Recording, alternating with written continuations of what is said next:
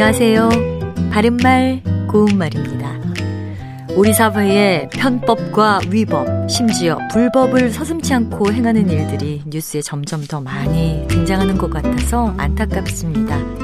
하지만 이런 일들은 결국 자업자득이 돼서 자신에게 화로 돌아오지요. 자업자득. 이 말은 여러분도 잘 아시는 것처럼 자기가 저지른 일의 결과를 자기가 받음을 뜻합니다. 이와 비슷한 표현으로 자작자수, 자작지열이란 한자어 표현도 있습니다. 자작자수는 자기가 저지른 죄로 자기가 그 악과를 받음이고요.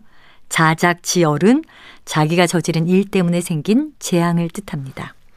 여기서 함께 생각해 볼 한자 성어가 있는데요. 모든 일은 반드시 바른 길로 돌아간다는 뜻을 가진 사필귀정입니다. 사필귀정이라더니 과연 그렇군. 이 예문에서처럼 사필귀정은 일반적으로 명사 형태로 많이 사용되고 있는데요. 이것을 동사 사필귀정하다로도 쓸 수 있습니다. 예를 들면 지금은 우리가 어려운 상황에 처해 있지만 이 모든 일은 사필 규정할 것이니 조금만 참고 노력해 보자. 이렇게 말할 수도 있습니다. 또 사불 범정이라는 표현도 있습니다. 이는 바르지 못하고 요사스러운 것이 바른 것을 건드리지 못함. 그러니까 정의가 반드시 이김을 이르는 말입니다.